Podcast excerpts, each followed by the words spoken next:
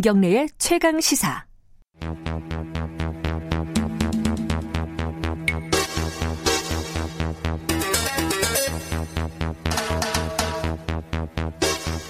사건의 이면을 들여다보고 깊이 있게 파헤쳐보는 시간입니다. 추적 20분 오늘도 두 분 나와 계십니다. 먼저 박지훈 변호사님. 네, 안녕하세요. 박지훈입니다. 그리고 한겨레 신문 김한 기자님. 안녕하세요. 네, 안녕하세요.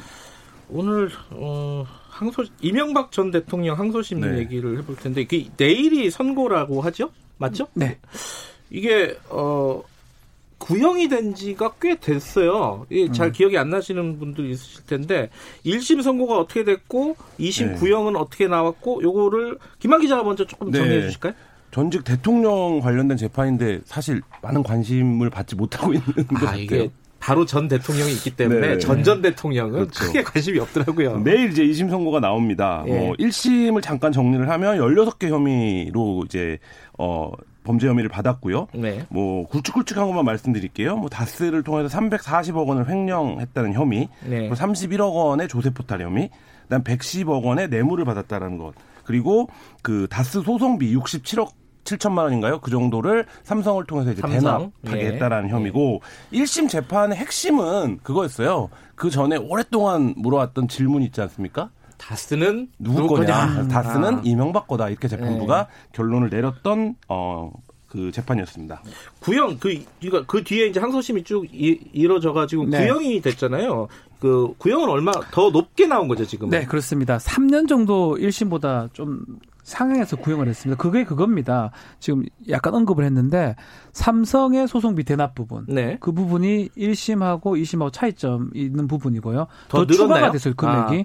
그 금액만큼 3년을 더 구형한 것으로 지금 보입니다. 음, 또 15년 1년 받았는데 1심도 20년을 구형을 했었거든요. 예. 근데 이제 15년이 났었고 선고, 예. 선고가. 예, 선고가 예, 예. 지금은 23년을 구형했습니다. 아하 그래요. 예. 네, 그 부분이 있어요. 그 국정농단 재판 박근혜 전 대통령 재판 상고심에서 대통령 시절에 받은 뇌물은 대통령이 아닌 시절에 받은 뇌물과 분리해야 된다라는 판례가 나, 가 음. 판결이 나왔거든요. 그 그거를 적용을 해서 지금 이제 그 검찰이 두 개를 분리한 거예요. 그러니까 음. 하나는 하나의 뇌물죄는 17년을 선고해 달라라고 이제 네. 그 주, 부탁을 해, 주문을 했고 나머지에 대해서 6년을 선고해 달라 이렇게 이제 음. 주문을 해서 1, 1심에서는 20년을 구형을 했는데 네. 2심에서는 23년 구형을 어, 했습니다. 이게 중간에 공소장을 변경한 거잖아요. 그렇죠. 뇌물이 추가로 나왔다 네. 이거잖아요. 근데 그게 그때 반발이나 논쟁은 없었습니까? 변호인 측에? 그 부분이에요. 지금 말했던 음. 부분이 1심, 2심 차이점이 아주 이 부분이에요. 51억 원 정도 상당히 미국에 있는 그 삼성 법인, 네. 다른 법인을 통해서 그 소송 비용을 대납했던 부분이거든요. 네. 근데 공소장 변경을 하면 하면 사실은 검찰이 신청을 하면 네. 의견은 듣긴 하지만 결론은 뭐 재판부에서 내는- 거거든요. 음, 음. 그래서 별다른 뭐 인정될 가능성이 좀 높지 않을까 생각이 들어요. 근데 그 소송비 대납은요 삼성이 했던 거 원래 있지 않았어요? 하나도 없었던 게 나온 건가요? 아니요, 있던 거 그죠, 추가 있었잖아요. 플러스 네. 알파가 금액이. 됐습니다. 아. 미국 현지 법인 관련했던 아. 부분입니다. 이게 받은 주체가 약간 다르군요. 예, 예, 삼성이 직접 했던 음. 부분입니다. 그러니까 그때도 이제 그래서 처음에 그 대납이 나왔을 때 미국 로펌 치고는 너무 금액이 낮다 뭐 이런 음. 얘기도 있었어요. 네. 그래서 실제 이 로펌이 이 정도 금액으로는 수술 안 한다. 네. 더 있는 게 아니냐 이런 게 있었는데 이제 그렇죠. 재판 과정에서 금액이 이제 늘어나게 된 거죠. 이게 그러면은 뭐 예 예측이라고 보, 보다 보기, 보기는 어. 뭐하고 재판부가 어떻게 판단할 건지 변호사로서 생각하시기는 어떻습니까? 일단 우리 김한 기자 얘기를 했지만 1심에서도 마찬가지로 다스는 누구 것이냐 예. 그 부분이에요. 1심에서는 넉넉히 증거를 봤을 때는 음. 소유가 인정된다라고 하면서 그 뒤에 논리가 전개가 된 거거든요. 네. 첫 번째 쟁점은 만약에 다스가 이명박 전 대통령이 아니다. 네. 재판 완전 달라질 수가 있습니다. 음. 그 부분이 첫 번째 쟁점이고 두 번째는 이번에 추가됐던 이 대납 부분 금액 네. 50여억 원 이 부분을 인정하느냐 이게 이번 항소심 판결 선고의 두 가지 큰 쟁점으로 보입니다. 근데 이게 그 구- 보통 구형할 때 대통령이 아 대통령이다 피고인이 검사, 네, 피고인. 네, 피고인 이 그거 하잖아요 최후 진술 네. 이렇게 쭉 한마디 하는데 이번에도 뭔 말이 있었죠?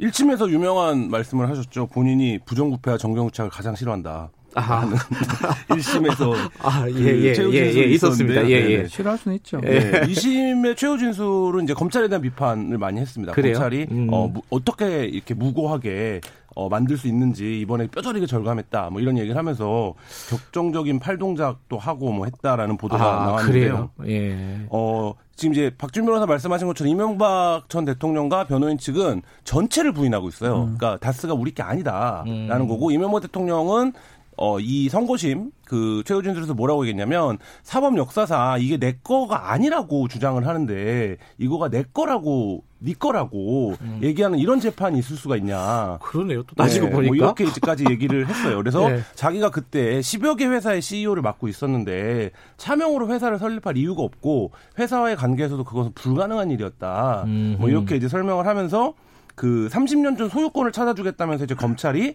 내용도 모르는 사람들을 불러서 짜맞춘 진술을 이끌어냈다. 그러니까 직접 증거가 없다라는 취지죠. 음. 네. 그러니까 진술을 통해서 이게 구성된 재판이다 이런 건데, 그러니까 일단 이명박 전 대통령 측은 전면 부인을 하고 있고 네. 1심 재판부는 증거가 넉넉히 인정된다라고 음. 판단을 했기 때문에 그 부분에서 2심도 이제 그 판결을 하지 않을까 싶습니다. 결국은요 검찰이 똑같은 검찰이 다른 결론을 냈기 때문에 이런 일이 일어난 거거든요. 그렇죠. 이전에는- 따지고 보면 그러네요. 이제는 예. 아니라고 했다가 또 지금 와서 또 기다고 그러니까 그러면 얘기를 뭐 하는 거겠죠. 피고인 이명박 전 대통령의 검찰 비판 내용이 상당 부분 수긍이 가는 아니 수긍 내용인가요? 간다는 내용은 아니지만 그래서 검찰이 잘 해야 되는 거죠. 같은 예. 사실 같은 기관에서 다른 결론을 10년 단위로 내는 거니까요.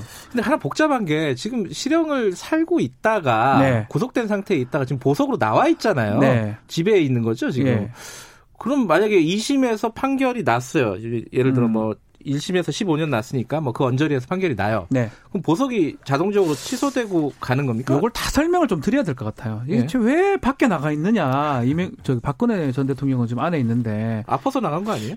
뭐 질문들을 계속 하는데 뭐 예. 아픈 것도 있겠지만 가장 중요한 건 구속 기간의 문제입니다. 음. 이 재판을 통틀어서 1년 정도를 3심까지 구속할 수가 있거든요. 네. 구속법상에. 예. 근데 2018년 3월 달에 구속이 되면서 2019년 3월까지 재판이 진행이 안 돼서 음. 1심이 선고되기 전에 구속 기간이 다 만료가 돼 버린 겁니다. 네 네 네. 막 그러다 보니까 아, 1심 선고 직후죠. 만료 만료가 되다 보니까 1년 될 때 구속 취소를 하긴 좀 그래서 그때 좀 재판부가 보석을 해준 거거든요. 음. 구속 기간이 만료돼서 보내는 것보다는 보석을 하는 게 오히려 조건도 달 수도 있다라고 판단해서 다른 외부 접촉 못하고 못하게 음. 네네. 하면서 보석을 단 건데 그 재판부하고 지금 2심 재판을 하고 있는 거예요. 음흠. 같은 재판부가 지금 하고 있기 때문에 실형 난다고 해가지고 구속 기간이 1년은 벌써 넘어간 거고 대법원 아. 확정될 때까지 시간이 지금 다 지난 거기 때문에 결국은 보석이 되기는 좀 어려울 것 같아요. 따- 아. 또 다른 사유가 없거나 아니면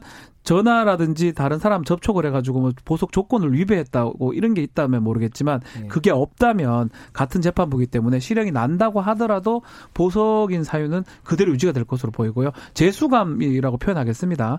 재수감은 대법원 판결 확정될 무렵쯤에 교도소로 직접 가는 상황이 되지 않을까 이렇게 보입니다. 정치적으로도 굉장히 큰 왜냐하면 지금 총선 앞에 네. 다가오고 있는데 대통령을 또 그 재수감이든 뭐든 어쨌든 구속 다시 구속되는 모양새잖아요. 네. 전직 대통령이 그 어느 쪽에서 보- 보더라도 약간 좀 부담스러운 부분이 좀 있는 부분인 것 같아요. 그렇죠. 그 뭐 재판부가 판단하는 것이긴 하지만 네, 이명박 네. 전 대통령이 다시 이제 만약에 구속이 될 경우에는 어쨌든 뭐 그 보수층의 결집이나 이런 부분들을 자극할 음. 가능성이 있기 때문에 지금 뭐 일각에서는 총선 전에 박근혜 전 대통령을 형집행 정지하는 것 아니냐 뭐 이런 얘기들도 정치권에서는 나오고 있는 상황이거든요. 그러니까 이게 어쨌든 뭐 죄가 무엇이든 간에 그리고 뭐 미우나 고우나 전직 대통령이라고 하는 위상이 있기 때문에 그 부분에서 어 인신의 문제가 그 자체로 좀 정치적인 문제로 비화될 가능성이 있기 때문에 뭐 상당히 좀 어, 조심스럽게 접근하지 않을까 싶습니다. 근데 박근혜 전 대통령 형집행 정지도 이 총선 직전에 하면 이거 어, 느 쪽이 봐도 좀 부담스러운 거 아니에요? 지금 못 할 것 같은데 느낌이. 저는 하지 않을 거라고 저는 판단이 그죠? 들거든요. 네. 그 이유는 사실은 또 정치적 이용한다는 비난을 면치 못할 그러니까 수 있어요. 총선 때문에 이게 좋든 싫든 간에. 네. 예. 마찬가지로 또 그게 정치적으로 좀 원하는 대로 이용이 될지도 의문이에요. 박근혜 네. 전 대통령이 나와서 좀 우리 공화당이나 그쪽이 유리하게 될지 이른바 친박 세력 네. 또 알, 그건 알 수가 없는 거거든요. 네. 그 쉽게 할 수 없는 부분이다. 그리고 원칙적으로 갈 수밖에 없는 상황이다. 그러니까요. 원칙적인 부분은 사면 이런 거는 다 예외적인 겁니다. 네. 그래서 원칙적으로 갈 수밖에 없다 이렇게 생각이 들어요.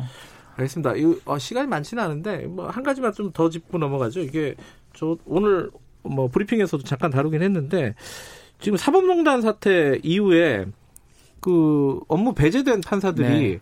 다 복귀를 했어요.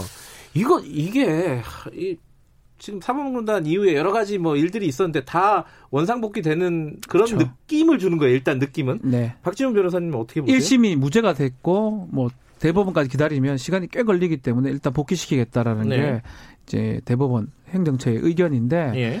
일단은 판결 이유를 보면서 제가 좀 느꼈던 거는요. 직권남용죄는 사실 쉽진 않아요. 근데 음. 이런 내용이에요. 대부분 뭐 판결에 영향력을 끼쳤다 아니면 뭐 빼돌렸다 이런 내용으로 지금 여러 가지 재판을 받았던 뭐 부장 판사들 네. 급인데 문제는 뭐냐면 위헌의 소진이 있지만 법률 위반은 아니다. 음. 요 단어가 참 저는 좀 걸립니다. 근데 그게 논리적으로 성립되는 말이에요. 위헌은 이- 소지를 빼면은 위헌인데 법률의 위반은 아니다. 그래서 논리적으로 맞지 않죠. 헌법이 더 상위법 규- 예, 예. 규범이기 때문에 그럼에도 불구하고 또 형벌 법규는 아주 명확해야 되고 그래요. 음. 그 엄격 해석을 해야 되거든요. 재형 예, 법정주의 제형 뭐 법정주의죠. 건가요? 가능하다면 탄핵으로 가야 되는 부분이었던 거예요. 음. 법관 법관 탄핵.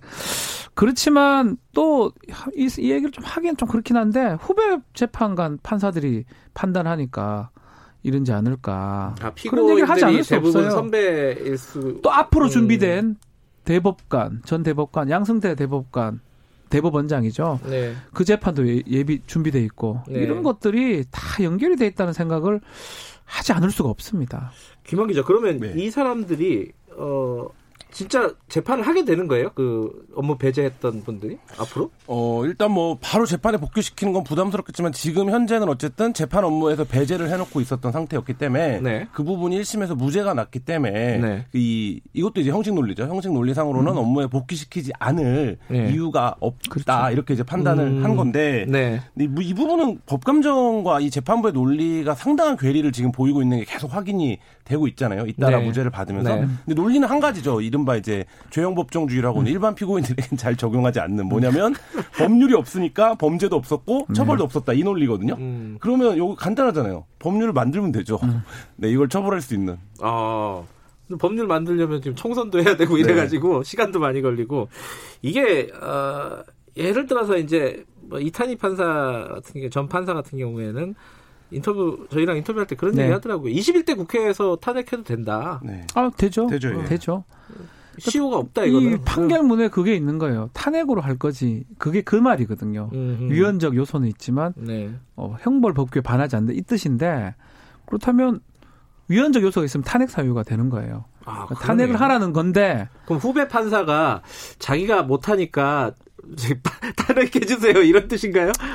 그렇지만 하, 사실은 제가 변호사 입장에서 이건 하, 좀 말을 잠깐 주저하는데 네. 헌법이 최고 규범이에요. 네. 헌법에 반했는데 직권남용죄는 정말 불분명한 범죄입니다. 네. 이래 거- 걸어도 되고 저래 걸어도 되고 대법원에서 직권남용죄를 좀 명확하게 해석하는 그 판결이 나왔어요 최근에 네.